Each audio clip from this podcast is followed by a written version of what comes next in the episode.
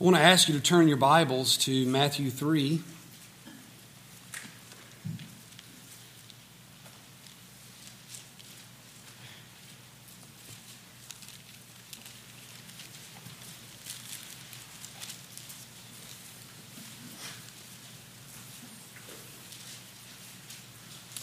I want you to just be able to look at that passage. It's already been read to you this morning, so I won't reread it again.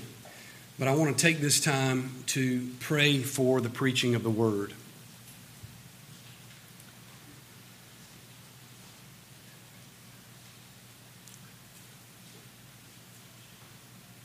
Heavenly Father, we come before you thanking you for this day that you've given to us that we would worship you and glory in you alone. Lord, we have praised you with song and the reading of your word. We've praised you over the baptism of a young man who you saved for your glory alone. We've praised you in prayer. We've petitioned you in prayer. And now we come to a time to hear the word preached. We ask that your spirit would deal with our souls, that your spirit would accompany the truth of your word. We ask, Lord, that you would do your work in us. Lord, there is nothing perfect in me. I have no righteousness in and of myself. So I'm not here as a man who can speak authoritatively as your son did when he was on the earth. I'm simply here to speak on his behalf. And I pray that the people would see the truth of your word by the power of the Spirit. That I would be put aside. Lord, we praise you for how you use your word in the lives of your people and your promise to us that you will never lose one of your people. Lord, please be merciful to us in this time. In the name of the Lord Jesus, we pray. Amen. Well, this morning I want to answer two questions. One of them I want to answer very definitively and very quickly. The first question is Does baptism save you? The answer is no. We have no evidence in Scripture anywhere that baptism saves you. Baptism is a remembrance of what God has done in salvation, but it does not save you. There are scriptures that show how connected baptism and salvation are, but it never gives us any indication that baptism saves anyone. And that will lead into the second question What is baptism and what does it mean? What is baptism and what does it mean? Well, firstly and foremost, I have these three major points that I want you to see. And number one, baptism is a physical act in remembrance of Christ's physical work. Baptism is a physical act in remembrance of Christ's physical work. Firstly, we want to note under this heading that baptism is a physical act of being dipped into water. I want us to define this properly. The scripture speaks of the word baptism, and oftentimes we see it in our English translations as baptism, but that's actually a transliteration. When you see the word baptizo, that is I dip or I immerse. Well, when you see this word baptism, it has a meaning, and its meaning is to dip into, immerse in, or plunge into. As one writer notes, it's like when a cloth was dipped into dye, it was said to be baptized. Sometimes when ships would sink at sea, they were said to be baptized. Why? Because they were immersed, they were put into the water. So we see this as a physical act of being dipped into the water, being immersed into it. And that's from the very meaning of the word itself. But baptism is also a physical act that's instituted by the Lord Jesus.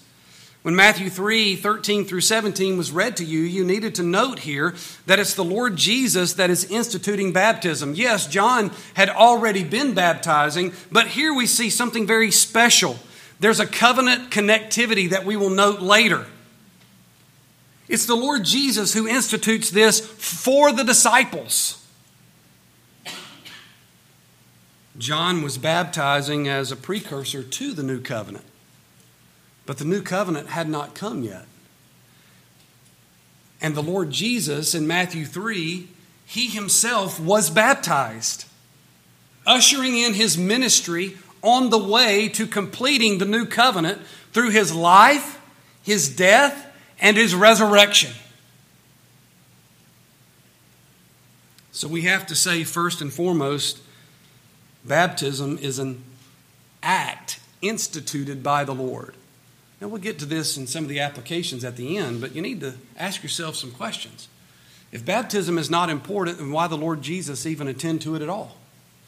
Why did he even bother to deal with it? Some would put away the importance of baptism, and I think that's incorrect. We need to think about the importance of baptism because the Lord Jesus himself instituted that very act. We see that when he instituted it, that it's God the Father who spoke of his Son and said, This is my Son in whom I am well pleased. And baptism was a part of that act of God the Father speaking. Thirdly, under this heading, baptism is a physical act reminding us of the Lord Jesus. Well, we see it's a physical act that one is dipped into the water. We see it's a physical act instituted by the Lord Jesus. But not only is it something we just say, well, he instituted it, we're supposed to remember the Lord Jesus himself when we see the act done. Through baptism, we remember that Christ came to the earth. Think about it. The very Son of God, very God of very God, and very man of very man, actually assumed human flesh. And he himself was dipped into the water of the river. It's a remembrance that Christ came to this earth. He was conceived by the work of the Holy Spirit. He was born of the Virgin Mary. He assumed human flesh. He was baptized as a profession of who he is. Now, I want you to think about that and remember that. When the Lord Jesus was baptized, and at that moment after his coming up, when that dove descended on him, when this dove came down, like a dove in a sense, not a physical dove, but like a dove, and the God the Father spoke, This is my Son in whom, whom I am well pleased. That's God the Father declaring who Jesus is. Jesus is my Son, very God of very God and very man of very man. Jesus, at his baptism, this is a physical act to all those in this Jewish surrounding of who he is the very Son of God. It also reminds us that he lived a perfect life. 2 Corinthians 5:21 He made him who knew no sin to be sin on our behalf. Through baptism, we remember that Christ died a sinner's death. We remember that He came to the earth. We remember He died a sinner's death. The Lord's Supper is certainly a reminder of that, right? We, we focus on that at the, at the time of the Lord's Supper table. But even in baptism, it ought to be a reminder to us of what Christ did. He literally, truly died. He hung on that cross. He bled, yes, but He died. And it's also a reminder that through baptism we remember that Christ arose from the dead. And this is a great picture for us in baptism. That Christ arose. Did we see him no longer in the tomb? Were we able to visit the tomb ourselves at that very next day? No. But when we see baptism, someone coming up from that water, we are reminded that the Lord Jesus himself not only did he die, but he arose on the third day. He was resurrected from the grave by the power of the Holy Spirit. So much so that when they went to the tomb, they didn't see him there. Now, they did see him later, but he was not in that tomb.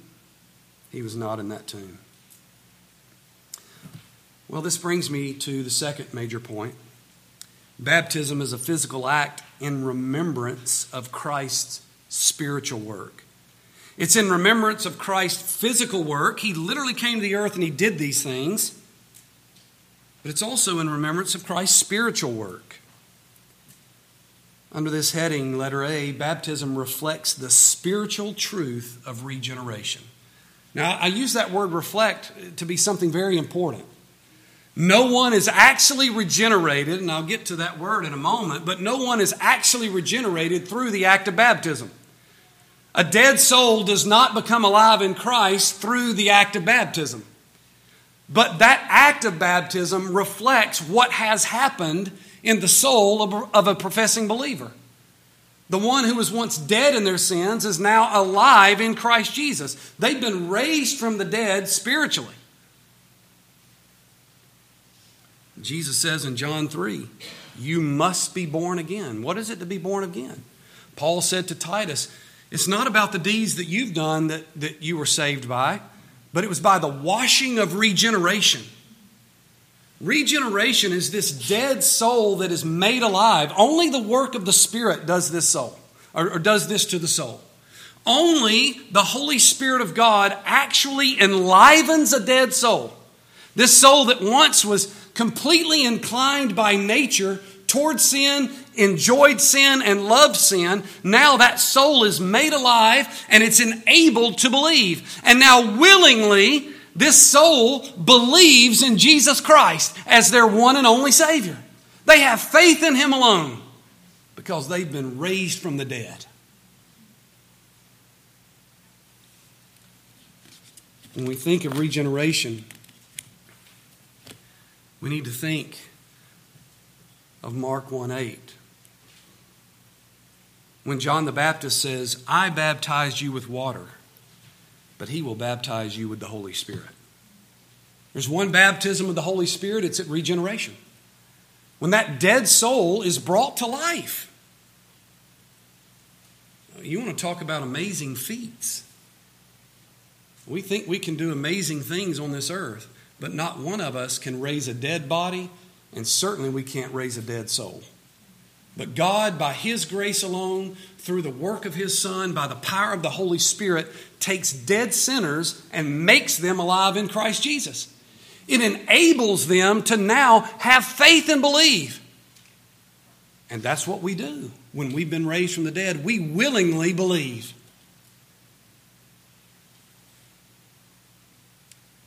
When we think about this work of regeneration, we ought to be reminded by it every time we see someone go under that water and come back up. The washing of regeneration. What was a dead, sinful soul with no righteousness of its own, only a righteousness of filthy rags that dead soul through the washing of regeneration. The Word of God read or heard, the Spirit accompanies that Word of God and brings forth a soul that is now alive. The washing of regeneration, cleaning the soul. As it says to Ezekiel, they're given a new heart. God said He, he would do that. In His people, He would give them a new heart, a new heart of flesh, no longer a heart of stone but a heart of flesh. Peter says it this way For you have been born again, not of seed which is perishable.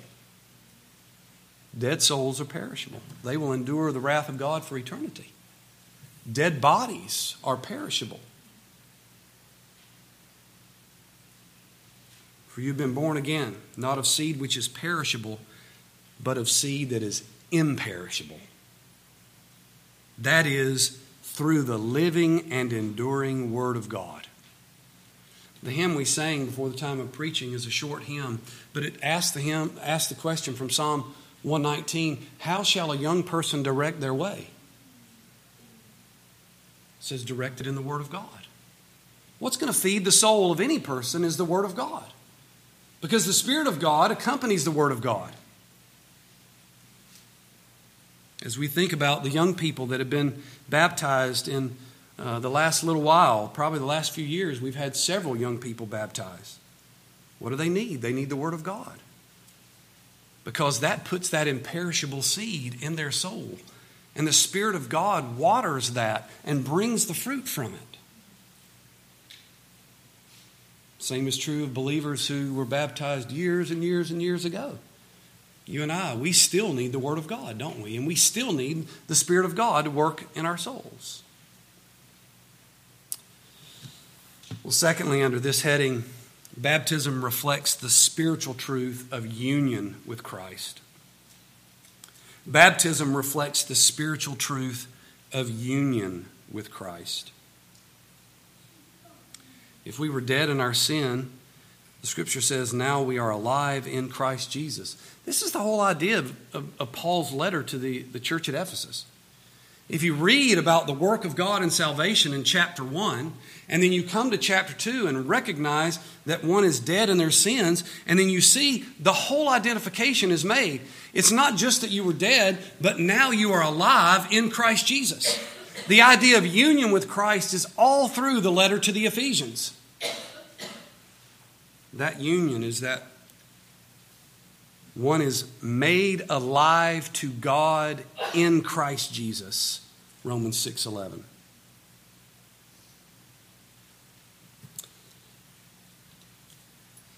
Do we really understand how dead we are to God in our sin?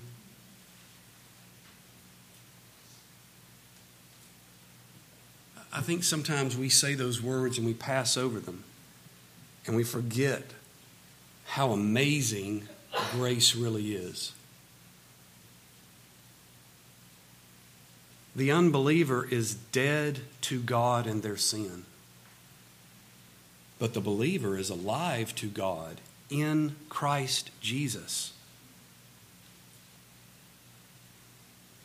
It's a good question for us this morning. Are you alive to God in Christ Jesus? Are you dead to God in your sin?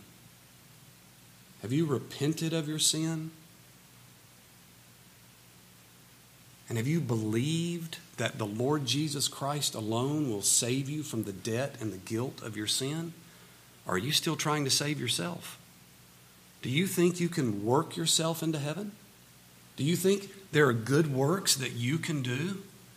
if you'll go help this group or help that person or do this thing, or hey, I'm not as bad as that other person, and therefore God will look at me and I'll fit in some level of my own works that He may save me. The scripture denies all of that. We are saved by God's grace alone, by faith alone, in Christ alone, according to His word, by the work of the Spirit alone. It has nothing to do with our works. You cannot be a good enough person to save yourself. It's just not possible. Because God's whole identification about perfection puts us outside of the marker. What one of us is perfect?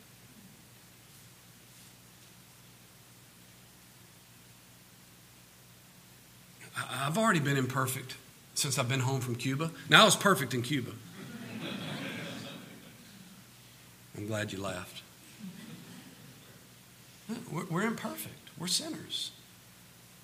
We hear things certain ways and it calls us to respond certain ways. We, we, we don't take into uh, you know, our, our thinking certain things that are happening all around us. Our, our, our minds are struggling with sin, even if we don't realize it. We are very, very prone to think very highly of ourselves. That's what our sin nature has done. We are in need of union with Christ, not union with ourselves. If I say to God, Yeah, I think Jesus is important, and look at what I've done, no, I certainly can't say, Look at what I've done, because all my righteousness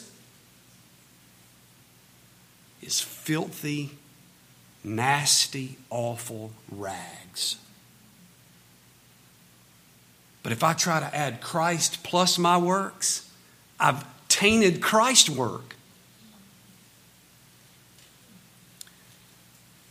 While I was in Cuba, I was reminded of this illustration. It only takes a little bit of bacteria to taint a whole jug of water.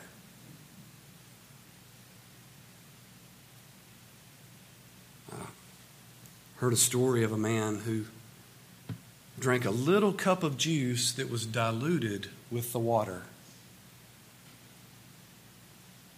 He had no idea. But he was sick for 24 hours afterward. Looked good to him, tasted about the same to him, but it was tainted.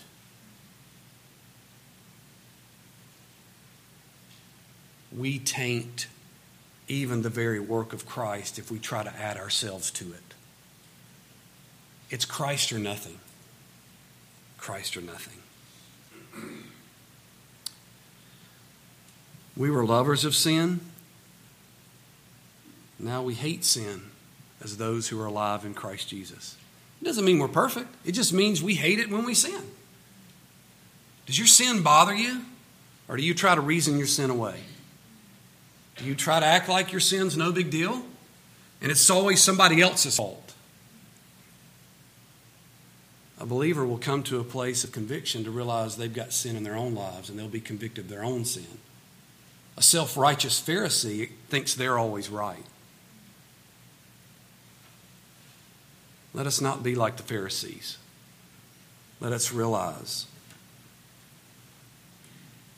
that we need to hate our sin as Christ hated it. So when we commit sin, we need to continue to repent and ask forgiveness.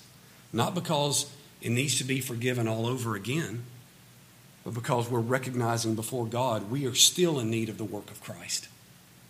Christ interceding on our behalf right now. When you see baptism, you're seeing this reflection of that spiritual union with Christ that one is raised from death to life in Christ Jesus, not in their good works, in Christ Jesus. Thirdly and lastly, well, thirdly and lastly, the major points. Baptism is a physical act in remembrance of Christ's covenantal work. Every time you see baptism, I want you to remember something.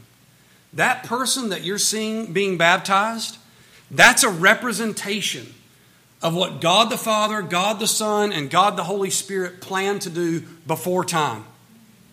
They made covenant among themselves, intra Trinitarian, before time began, before we could even think or understand it. It blows our mind. God is not bound by time, He created it. God the Father, God the Son, God the Holy Spirit were in complete, complete understanding of what the plan was. That they would save a people. Even before Adam and Eve fell, Christ was committed to coming to this earth. It blows our mind, doesn't it? Paul wrote this just as he chose us in him before the foundation of the world that we would be holy and blameless before him in love, he predestined us to adoption as sons through Jesus Christ to himself, according to the kind intention of his will. And he did it before the foundation of the world. Oh, God himself, the one true living God in three persons Father, Son, and Holy Spirit, they had a plan. And every time you see that baptism, you need to recognize that plan is being worked out. You and I struggle to make plans all the time, and we don't even know what we're going to do tomorrow. We think we know, but I guarantee you, every one of us in this room will have something happen tomorrow that we did not plan. When you saw Ryan up there this morning, what you saw was the plan of God being worked out in time that God had worked out before time. Ryan is God's adopted son. And you need to see that when you see baptism. There was something going on before time that we can't even understand or fathom.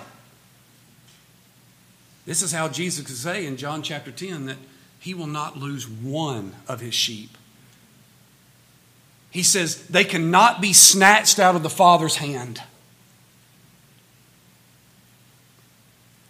It's because you're seeing the spiritual the reflection of a spiritual covenantal work when you see baptism. But also you need to recognize you're seeing that plan worked out in time through the very work of the Lord Jesus himself. Philippians 2 5 through 11. And being found in appearance as a man, he humbled himself and became obedient to the point of death, even the death of the cross. Therefore, God also has highly exalted him and given him the name which is above every name, that at the name of Jesus every knee should bow, and of those in heaven, and of those on earth, and of those under the earth, and that every tongue shall confess that Jesus Christ is Lord, to the glory of God the Father. Many will drive by out here today and wonder why in the world we would be in this building. But if they do not repent and believe, one day they will bow before the same king that we bow before. But they will not bow before him as adopted children.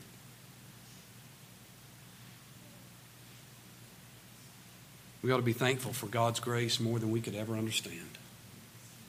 Every time you see baptism, remember, remember, remember. Well, I'll leave you with these three observations or applications. Number one, baptism is an ordinance of obedience in the body of Christ.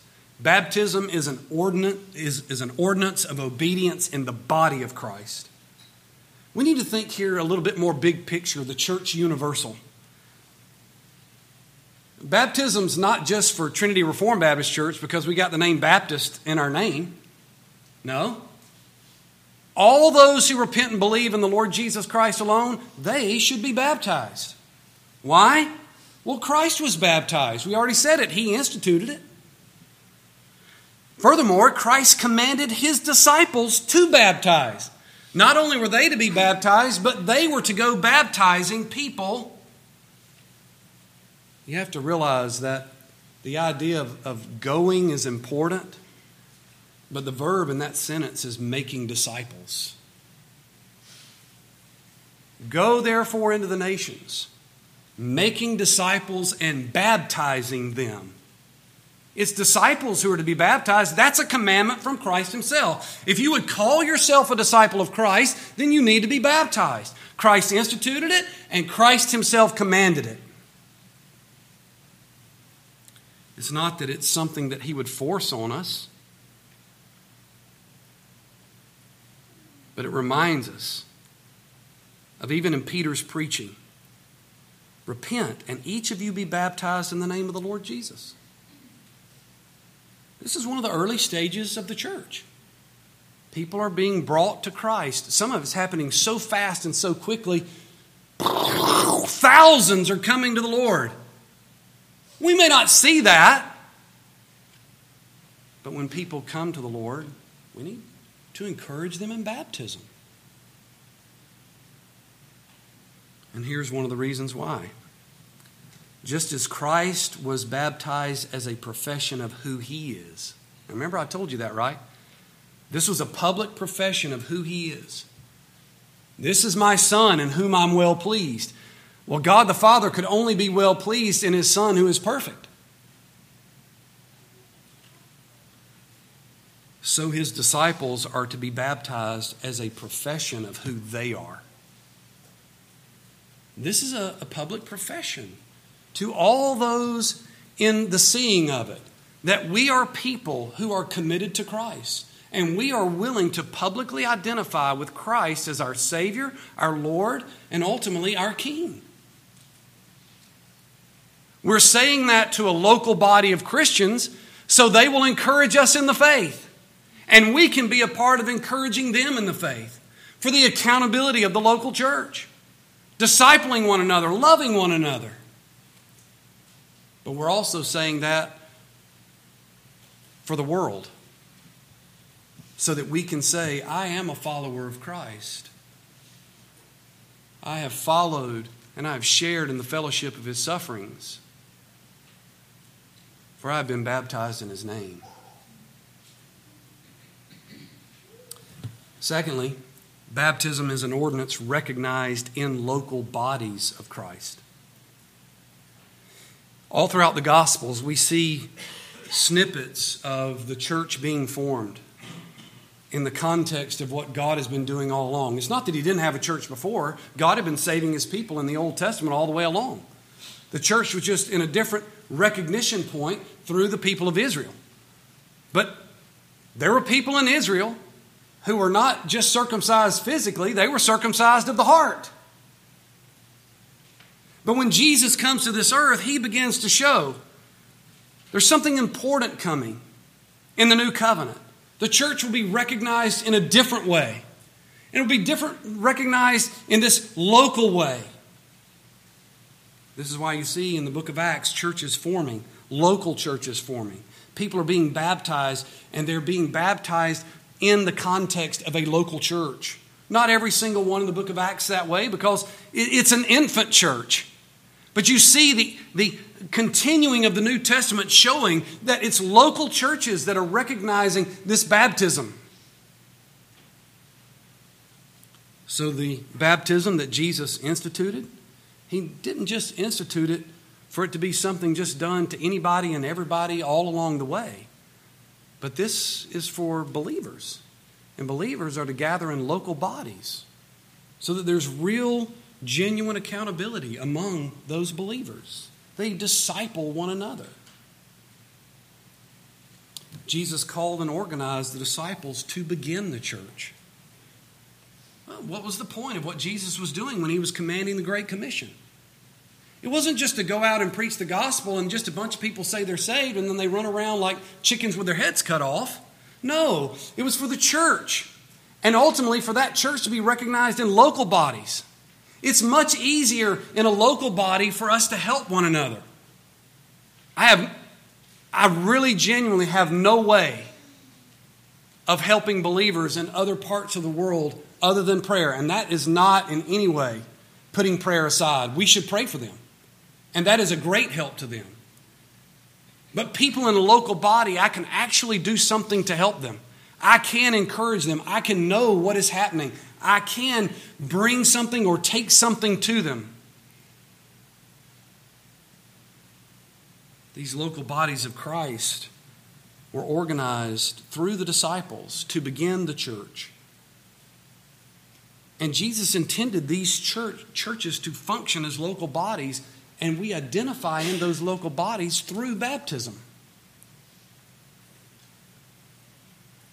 Have you understood these last few years as we've baptized several young people that certainly they have parents and we know their parents have responsibilities for them? But do you realize this is your real brother and sister in Christ? Are you going to treat them like a brother and a sister? Will you ignore them and act like they're not even around? Will you encourage them? Will you strengthen them? You do understand for us as Christians that when we gather in local bodies, what we're saying is, as baptized believers, this is my family, my eternal family. I know my eternal family exists outside these four walls because there's lots of other churches, there's lots of other gospel preaching places, there's lots of other Christians all over this globe by God's grace, but I can't reach out to all of those like we can in a local context. When we see that baptism, it's a recognition this is my brother, my sister.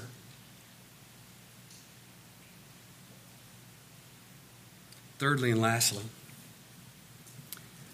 Baptism is an ordinance purposed for accountability in local bodies of Christ.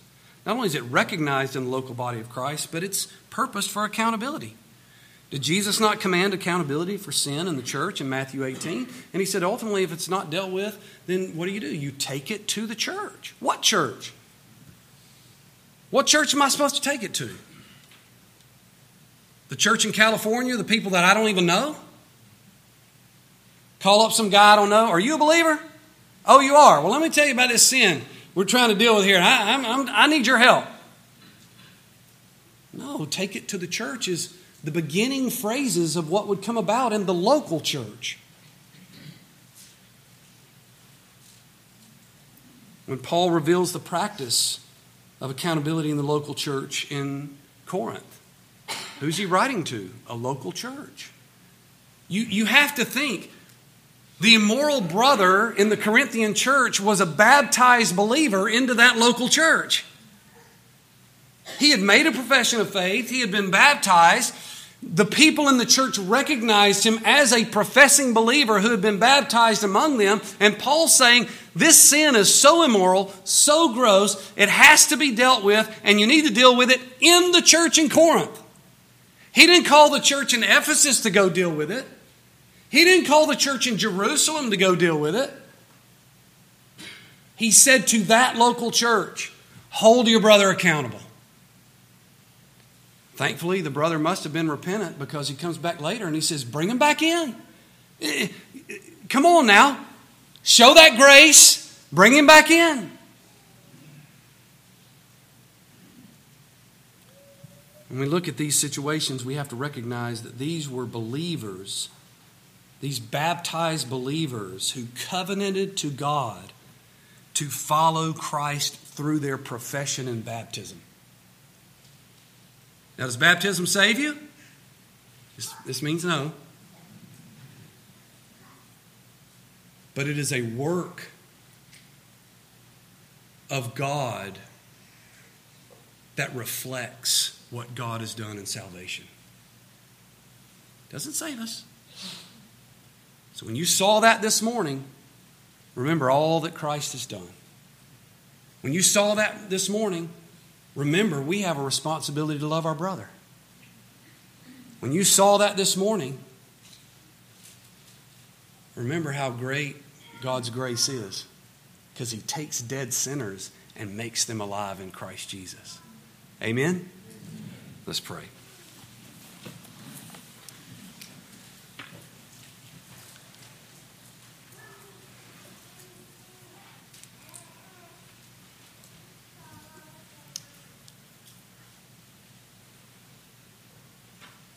Heavenly Father, we praise you for the sending of your Son, the glorious work that was done through him alone. We praise you that we can speak of it often, that it can be preached according to the truth of your word. And we pray that your Spirit would continue to work. Lord, sometimes when we're commanded to do things, we bristle and say, Why, why, why? Lord, will you soften our hearts? Will you give us minds to think rightly about the truth of your word?